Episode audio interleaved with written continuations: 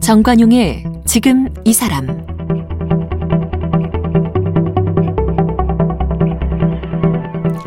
여러분 안녕하십니까 정관용입니다. 얼마 전 미국의 워싱턴 포스트와 CNN에서 스스로 극단적 선택을 하는 사례가 한국과 일본 여성 사이에서 눈에 띄게 증가했다 이렇게 보도한 바 있는데 실제 통계를 보니까요. 올 상반기 우리나라 20대 여성의 자살률이 지난해보다 무려 43%나 늘었습니다. 자살 예방 상담 전화의 경우도 지난해 8월 한 달에 6,400건이 있었는데 올해 8월에는 17,000여 건.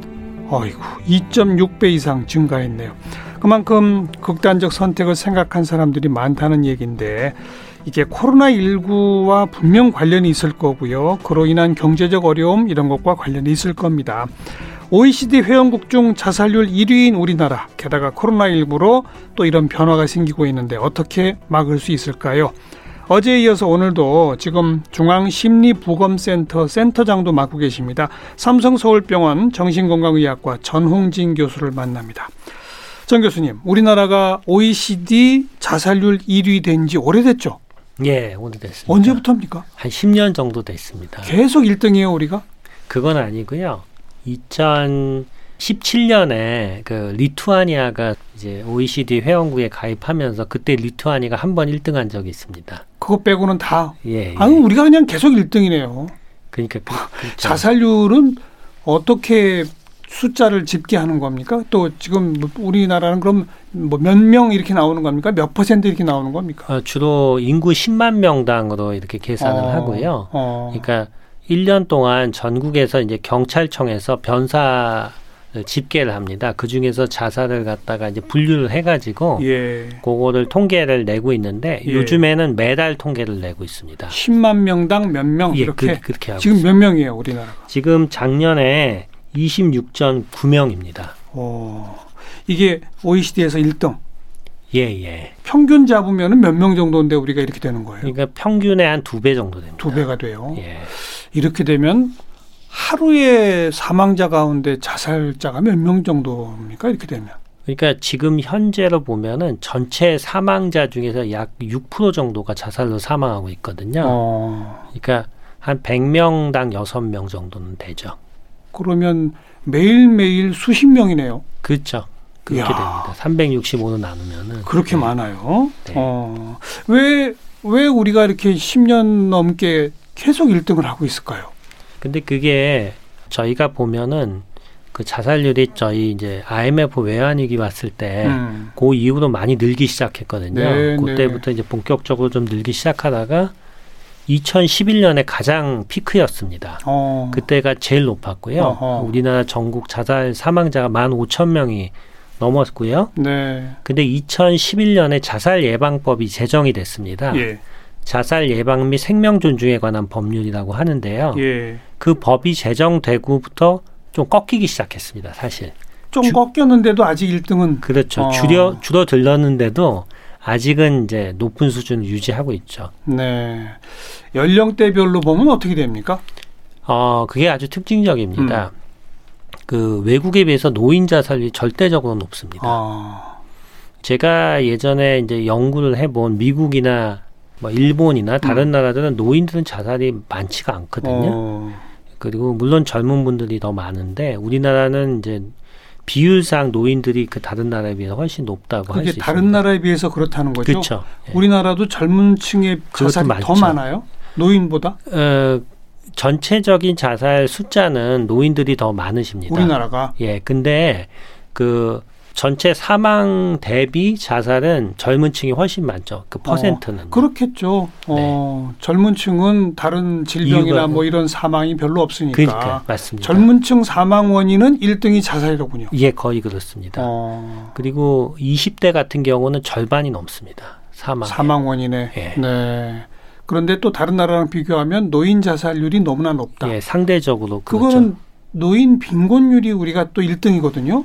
그거랑 연결되는 거 아닐까요? 음, 근데 다행한 거는 2011년에 자살 예방법이 제정되고 저희가 이제 한 일 중에서 가장 중요한 게 그 노인들에 대해서 많이 음. 노력을 했거든요. 음, 음. 그러니까 뭐 농약 보관함 사업이라든지 그래서 예전에는 노인분들이요 농약을 그냥 병에 넣어가지고 냉장고에 보관했어요. 그러다 화나면 이제 네, 사고가 네. 나는 거거든요. 이제 그런 거를 따로 보관하게 이렇게 보관함을 만들고 열쇠로 채우고 그렇죠. 그렇죠. 그렇게 했고 또 이제 혼자 있는 독거 노인 숫자를 줄이고 음. 또 지역 사회에서 독거 노인들을 도와주는 이런 시스템, 공적인 시스템을 많이 만들었습니다. 예. 노인자 수의 절반으로 줄었어요. 많이 어. 줄었습니다. 노인. 어. 근데 뭐 노력하면 되는군요. 예, 노력하면 되는데 어. 노인들은 그렇게 많이 줄었는데 상대적으로 젊은 층들 또 늘어나고 있는 거죠. 근데 젊은 층은 노인보다 조금 접근하기가 좀 상대적 어려운 부분이 많이 네, 있습니다. 네. 네. 오늘 이제 제가 처음 시작하면서 특히 금년도에 한국과 일본 특히 20대 여성 네. 자살률이 급증하고 있다. 네, 네. 맞죠? 예, 맞습니다. 왜 그럴까요? 어, 거기에 대해서는 이제 뭐 아, 앞으로 추가 연구가 있어야 될 것 같은데요. 그러니까 20, 30대 여성들이 보면은 아까 이제 제가 보면은 어, 노인들도 마찬가지로 음. 이게 고립돼 있는 분들이 자꾸 네. 자살을 하거든요. 그리고 고립돼 있고 뭔가 도와줄 사람이 없는 분들. 근데 지금 우리나라는 20, 30대 여성이 이제 그런 상황입니다. 음. 그러니까 일단은 뭐 부모님으로부터 분가는 했지만은 취업이나 이런 거는 조금 되지 않은 상태에서 네. 혼자 고립돼서 지내는 여성들이 급격히 늘고 있고요. 그런 분들이 이 고립감이나 우울감을 음. 많이 느끼고 있습니다. 특히 코로나19가 그렇죠. 대면 접촉을 그렇죠. 못하게 하니까. 예. 아. 예전에는 그 노인들이 왜 독거 노인이라고 네. 하셨잖아요. 이제 네. 젊은 여성이 그런 입장이 되고 음, 있습니다. 나 혼자 산다가 너무나 유행이잖아요.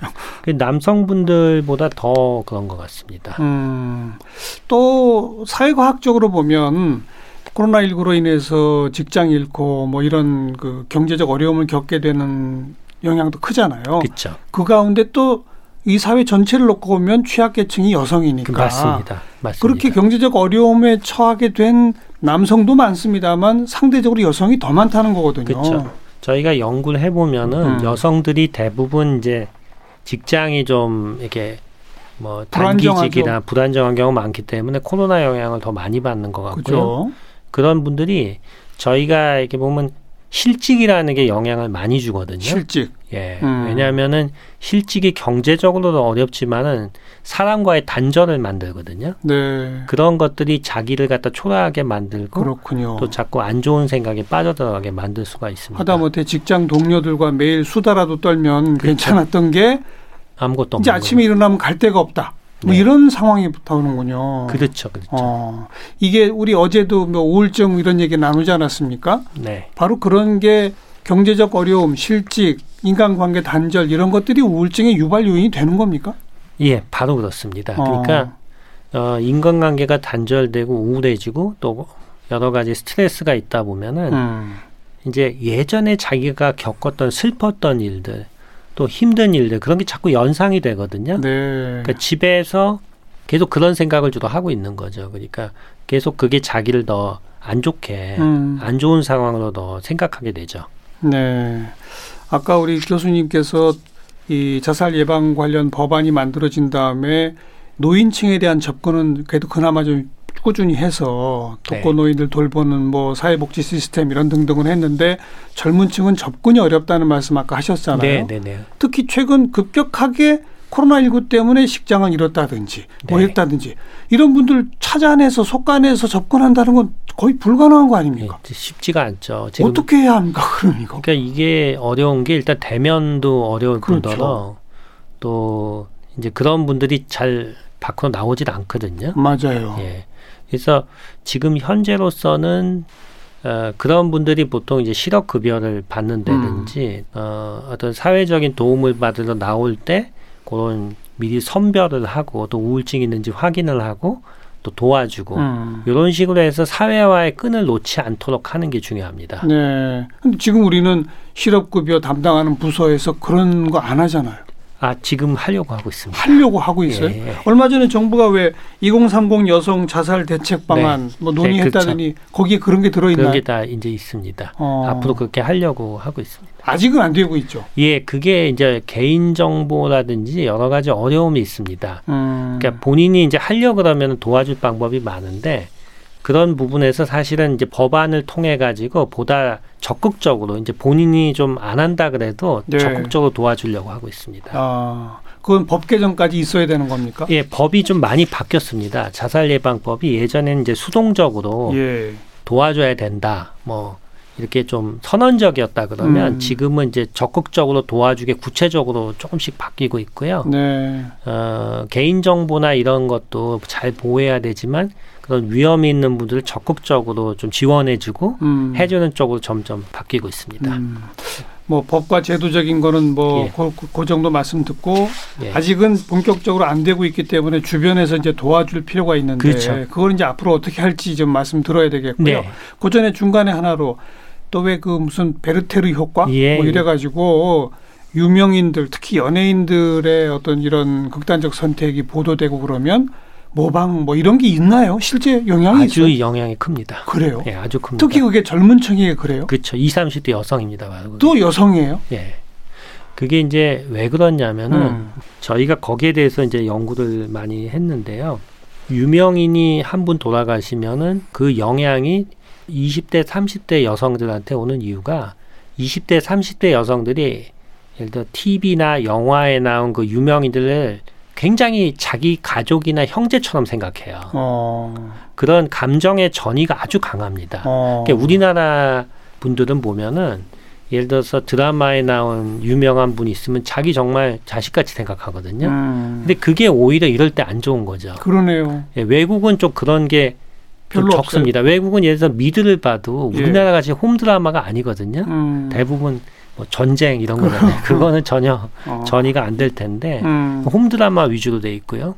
그래서 영향이 되게 멜로, 크고 홈 이러다 보니 예. 예. 그리고 이제 그런 거에서 자기가 상처받는 것과 동일시하게 되는 영향이 크죠. 음. 어, 그래서 제가 볼 때 전에 한번 연구를 해봤는데 전체 자살 사망의 약 18%가 연예인 사망 이후에 발생합니다. 우리나라. 그 정도나 돼요? 예, 아주 영향이 큽니다. 어. 그래서 저희가 지금 보건복지부하고 이런 유명한 연예인 분들이 어, 물론 보도를 안 하는 것도 중요하지만은 어떻게 하면 정신 건강이나 우울증을 잘 도움을 받고 음. 또 자기가 그런 힘들 때 도움을 받아서 그런 극단적인 선택을 하지 않을 수 있을까 네. 그런 계획을 세우고 있습니다. 특별 관리 대상으로 삼아야 되겠네. 예, 근데 뭐 관리라기보다는 그러니까 도움을 쉽게 주는 도움을 쪽으로. 주는 건데 예, 뭐 특별히 그분들이 유명인이라서 더 대접한다가 아니라 다른 일반인을 위해서라도. 그렇죠, 그렇죠. 어. 그게 아주 중요합니다. 야. 전체 자살의 무려 18%? 네. 엄청나군요. 예, 엄청나게 많은 영향을 줍니다. 음. 우리 국가 건강 검진에도 왜 우울증 진단이라는 게 있지 않습니까? 예. 근데 그게 지금 10년에 한 번씩 하게 돼 예. 있다면서요? 사실 그게 좀 문제입니다. 어. 10년에 한 번이면은 사실은 진짜 힘들 때는 지나가게 되거든요. 그리고 지금 코로나 때 지금 코로나 블루라든지 음. 국민적으로 힘들기 때문에 이럴 때는 더 자주 해야 되는데 지금 국가적으로 자주 하려고 지금 계획을 하고 있습니다. 이 우울증이라는 거의 특징이 뭐 코로나라든지 사회적인 갑작스러운 큰 재난의 영향을 많이 받기 때문에 그렇죠. 그건 지금은 좀 자주 해야 될 것 같습니다. 음.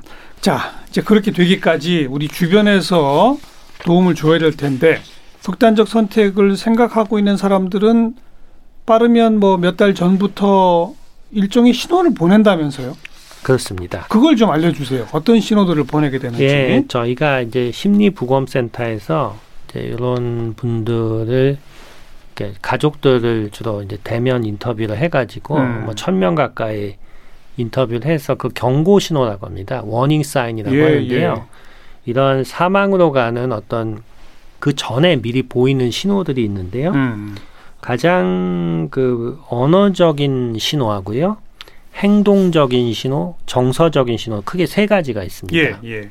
그래서 언어적인 신호는 이 죽음이나 극단적인 선택에 대한 말을 많이 합니다. 아, 그래가지고 뭐 보통 죽고 싶어? 1년 뭐 전부터 뭐, 거? 그런 정도가 아니고요. 어. 내가 어떤 어떤 방법으로 뭐 죽고 싶다든지 아, 이런 이런 이유 때문에 죽고 싶다든지 아, 이런 이야기를 자꾸 이렇게 입버릇처럼 한다는 거죠. 아, 그게 1년 전부터도 있습니다. 선택하기 연구를 1년 보니까. 전부터 1년 전부터도 네. 한달 전에 아주 많아집니다. 특히. 음, 그래서 그런 얘기를 굉장히 많이 하면서 한 달 전쯤에는 어, 자기 물건이나 중요한 것들을 전부 다 없앱니다. 이게 남한테 준다든지 주변 정리를 한다. 다 주변 정리를 하고 SNS도 정리하고요. 어, 이제 그런 게 대표적인 언어적인 신호고요. 어허, 두 번째 이제 행동적인 신호는 예, 그 사람이 이제 그, 그 직전에 이 굉장히 긴장이 증가되면서 긴장? 불면증, 예, 긴장이 증가되면서 어, 불면, 잠을 못 자고 식사도 잘 못하고 음, 이런 기본적인 먹고 자고 이런데 아주 문제가 생깁니다. 생활 패턴이 예. 어그러지는 예, 어그러지고 되게 불면증이 아주 심해지는 경우가 많고요. 음, 그 다음에 정서적인 신호가 있는데요. 마지막으로 정서적인 신호는 감정의 기복이 아주 커집니다. 네, 네. 어, 이게 기분의 up down이 심해지면서 이게 사람이 표정이 없어지고 음, 자기만의 생각에 자꾸 이렇게 빠져 있어요. 이렇게 물어보면 자꾸 멍하게 있고 어, 이게 건드려서 얘기를 걸어보면 그때야 정신이 들고 뭔가 무슨 생각하고 있냐 물어보면 예, 주로 죽음에 대한 생각이나 아주 자신이 받은 그런 고통 이런 생각을 하고 있거든요. 어, 그래서 아까 제가 말씀드리는 언어적, 행동적, 정서적인 신호를 보이는 경우가 전체 사망자의 90%가 넘습니다. 네, 네. 그러니까 어떻게 도와줘야 되냐면은 어, 옆에 이제 뭐 가족이나 음, 동료들이나 아니면 이웃 주민이 있는데 이분이 뭔가 좀 힘든 일을 겪었거나 이런데 음. 갑자기 자꾸 그런 이야기를 하고요. 그리고 멍하고 자꾸 자꾸 잠도 못 자고 자꾸 음. 민감해지고 이러면은 또 자기 물건 막 남한테 나눠주고 주고 그러면은 어, 혹시 그런 생각을 한 적이 있는지 어. 극단적인 생각을 하고 있는지 직접 물어보면 오히려 자기 생각이 정리가 된다고 합니다. 어. 자꾸 물어보고 대화를 해주면은 자, 잠깐만요. 그러니까 우선 그런 네. 신호를 보낸다는 거 우리가 알아야 돼요. 알아야. 그래서 이제 신호를 내가 느꼈어요. 예 그럼 이제 그 다음 우리가 어떻게 행동하는 게 옳으냐. 예. 지금 방금 너 혹시 극단적 선택 생각하고 있니? 이렇게 물어보라는 얘기예요? 그쵸 물어보라는 얘기입니다. 그렇게 말하기가 어렵. 괜히 내가 그렇게 말했다가 자극하는 거 아닐까? 이렇게 아니, 될 수도 있잖아요. 저희 이제 전 세계적으로 연구를 해본 결과 음, 음. 직접적으로 물어봤을 때 자기가 오히려 그 생각을 하고 있는 사람이 오히려 그 생각에서 벗어나는데 도움이 된다고 합니다. 그래요? 예 그리고 숨기지 않나요? 그렇게 아니 물으면. 그렇지 않고 어. 그런 생각을 하고 있는 사람이 이야기를 합니다. 아. 그래서 그런 생각을 정말 하고 있고 계속 거기에 빠져 있다면은 어. 그렇게 말 이야기를 묻고 또 그 다음에 잘 들어줘야 됩니다. 이게 당연히 들어줘야 경청을. 해주면은 어. 그거 자체가 도움이 되고요. 어. 그 다음에 봐서 너무 그쪽으로 빠져 있고 문제가 있다 그러면 전문가한테 연결을 시켜줘야죠. 그렇죠. 그렇게 어. 하면 되죠. 아, 너 혹시 그런 생각 하고 있니? 라고 물으면 오히려 진짜 그런 생각 하는 사람은 숨기지 않는다. 예, 잘 안 숨깁니다. 말을 한다. 예, 예. 네, 네. 계속 그 생각만 하고 있기 때문에 음, 바로 나오게 되죠. 그렇군요. 예. 그 혹시 내가 오해했으면 그럴 때는 이제 아니야, 너 잘못 봤어. 이거는 이제 오해가 풀릴 수도 있겠군요. 그럴 수도 있죠. 음, 예. 오늘 그게 중요한 정보예요. 내가 뭔가 이상 신호를 누구에게서 느꼈으면 네. 직접적으로 물어봐라. 예, 예. 음, 맞습니다. 음. 그런데 중요한 건 아까도 얘기했습니다만 특히 20, 30대 젊은 여성층 갑자기 실직당하고 어쩌고 하면 접촉이 안 되잖아요. 그래서 그게 참 어려운 점입니다, 사실은. 근데 그분들한테 접근할 수 있는 분들이 있습니다. 예를 들어 가지고 다세대 주택에 거주한다면 거기 네. 관리하시는 예, 분이라든지 예. 아니면 기숙사라면 기숙사의 그 관, 음, 그뭐 사감이라든지 그런 분들이 보면은 조금 이렇게 접촉이 가능하거든요. 네. 그래서 혹시 그런 분들이 이제 항상 관심을 가지고 있다가 뭐 반찬이라도 주고 음, 아니면은 뭐 식, 식사라도 같이 하면서 이제 물어봐 가지고 그런 문제가 있다고 하면은 네. 그 도움을 받도록 하면은 상당히 도움이 되죠. 음. 또 지금 이 방송 들으시는 분들 가운데는 자기 주변에 친구나 네. 뭐 선후배 가운데 최근에 실직을 당했거나 뭐 이런 분들이 있으면 그렇죠. 괜히 전화라도 한번 해보는 게 그렇죠. 그죠? 예. 그 이제 저희가 어, 말씀드리고 싶은 건 전화를 하고 연락을 하는 건 좋은데 음. 술 먹는 거는 좀 안 해주셨으면 합니다. 왜요? 그렇게 이제 생각에 빠져 있는 분은 술을 먹으면은 어. 이더 충동이 올라가거든요. 아 그래요. 네, 그러니까 이제 그냥 보통 괜찮은 분들은 뭐 드셔도 가, 괜찮지만 어. 그런 생각에 빠져 있는 분들은 어, 그렇게 하지 마시고 대화를 걸어주고 공감해 주는 게 훨씬 중요합니다. 그 극단적 선택을 하는 분들 가운데 음주 상태에서 하는 경우도 많습니까? 예, 굉장히 많습니다. 한 어. 40% 가까이 돼요. 40%. 예, 그러니까 음주 상태, 그러니까 우울한 상태에서 음주가 있을 때 이게 이제 불쏘시개 역할을 하는 거죠. 그렇군요. 네, 그 지금 중앙 심리 부검 센터 센터장 맡고 계시잖아요. 예. 이 심리 부검이라는 게 뭐죠? 그러니까 심리 부검이라는 거는 우리가 자살의 원인을 알아야지 그 국가적인 계획이나 이제 지방자치단체에서 예. 계획을 세울 수가 있는데 그 사망한 분들의 유가족들, 음. 유가족들을 만나 가지고 음. 그분들이 그 전에 보였던 어떤 특징이나 행적을 표준화된 면담을 하는 거예요. 네. 미리 정해진 걸 네. 가지고 그래서 그 원인을 추정하는 방법입니다. 어. 예. 그 유가족들이 근데 그 슬픔에 빠진 분들이 이렇게 면담에 응해 줍니까? 예. 어. 그 이유가 뭐냐면은 저희가 바로 직후는 아니고 어허. 보통 한 3개월 이후에 하는데요. 3개월 후. 예. 유가족들은 항상 왜라는 의문을 가지고 있습니다. 아. 왜 그러 왜 그랬을까? 그렇죠. 그렇기 때문에 항상 거기에 대해서 좀 궁금한 것도 음. 있고 좀 정리가 안 되거든요. 음흠. 그게 힘들게 만들어요. 아. 근데 저희가 그런 심리 부검을 하면서 그렇게 하다 보면은 스스로 이제 아 이건 내가 몰랐던 건데 이런 게 음, 있었구나 음. 저런 게 있었구나 음. 이렇게 알게 됩니다. 네. 그러면서 또 본인이 정리도 되고 도움이 되는 부분도 많이 있습니다. 그 심리 부검 면담 과정이 유가족을 더 괴롭히는 게 아니라 오히려 도와준다. 예, 예. 그런 어. 부분이 많이 있고요. 저희가 그래서 그런 과정 이후에 어떤 도움을 주냐면은 어, 자조 모임들이 많이 있습니다. 자족. 자조 모임이라는 게 뭐냐면 유가족들 간의 모임이 그렇죠. 전국적으로 조직이 있어서 네. 연결을 시켜준다든지 예. 또 도움을 받을 수 있게 이렇게 저희가 연계를 하고 있습니다. 예. 얼마 전 제가 그 무슨 TV 다큐멘터리 프로그램 보니까 예, 미국이나 이런 나라들은 그런 모임이 굉장히 오래전부터 발전돼. 왔더라고요. 그렇죠. 어. 우리나라하고는 뭐 비교가 안 될 정도로 많습니다. 어. 미국은 자살률이 사망 원인의 12위예요. 우리나라는 지금 5위인데 훨씬 어. 낮거든요. 예. 근데 자조 모임에 제가 갔던 그 메사추세츠주 거기만 해도 뭐 수천 명이 참여를 하고요. 네. 어, 그분들은 모여서 이게 길 걷는 행사를 하기도 합니다. 음. walk for life라고 그렇게 하고 완전히 오픈돼 있고요. 네. 그리고 전체 자살 예방 예산 있잖아요.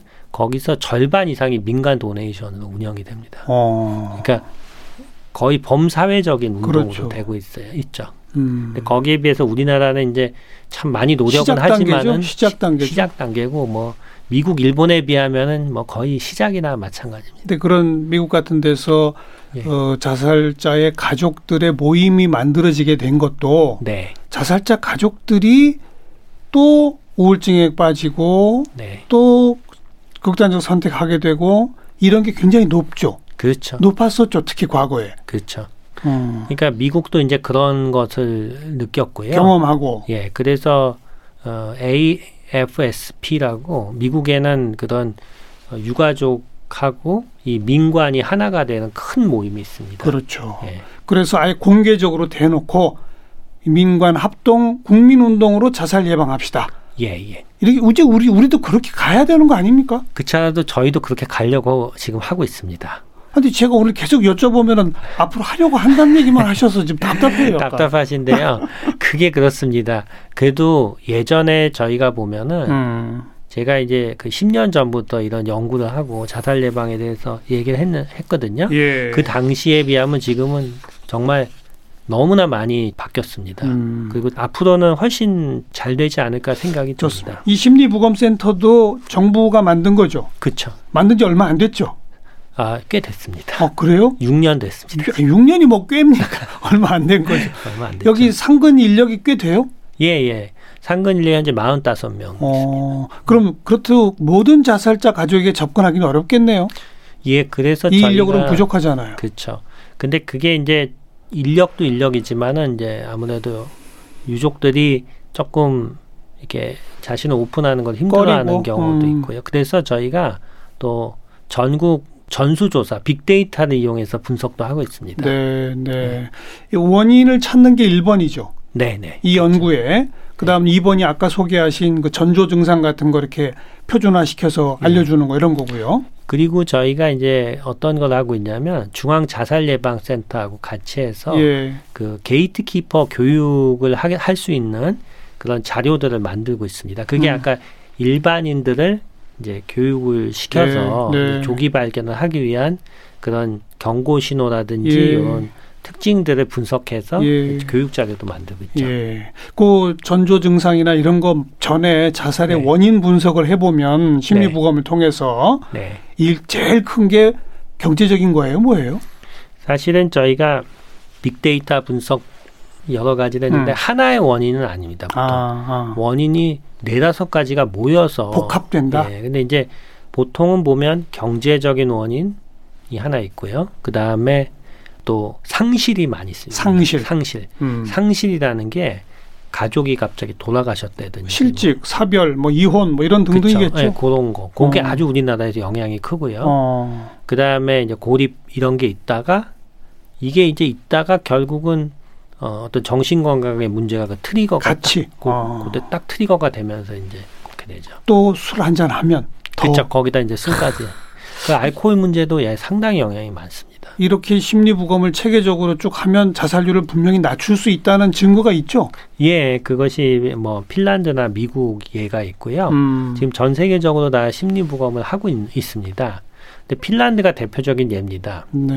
그 핀란드가 북유럽의 지금 굉장히 거기- 부국인데요. 거기 저 햇빛 일조량이 적어가지고 그쵸. 거기 자살률이 되게 높았대요. 맞습니다. 어. 그 거기가 한 불과 10년, 20년 전만 해도 우리나라보다 1.5배가 높았어요. 어. 근데 지금은 저희 반이에요. 뚝 떨어졌군요. 네. 그래가지고 이제 성공적인 자살 예방 모델인데 네. 이 핀란드는 하도 자살이 높으니까 그럼 전 국민을 대상으로 심리 부검을 하자 그래서 어. 전수도 했습니다. 전 국민. 어. 그래서 전 국민의 자살자를 다 조사를 하고 그래서 그열 가지 원인을 제시해서 네. 국정 운영을 아예 그런 방향을 처음에 아. 국가에서 해서 떨어뜨렸죠. 우리도 이제 그렇게 해야 할 때입니다. 예. 준비는 지금 돼 가고 있으니까 예, 예. 그 정부도 그렇지만 우리 일반 국민들도 좀 적극적으로 관심 갖고 참여해야 되겠고 그렇죠. 특히 지금 코로나19 이 위기 상황 서로가 서로 손을 좀 붙잡아주는 노력이 필요할 것 같네요. 맞습니다. 네. 어제 이어 오늘 이 삼성서울병원 전홍진 교수 함께 만났습니다. 교수님 고맙습니다. 예, 감사합니다.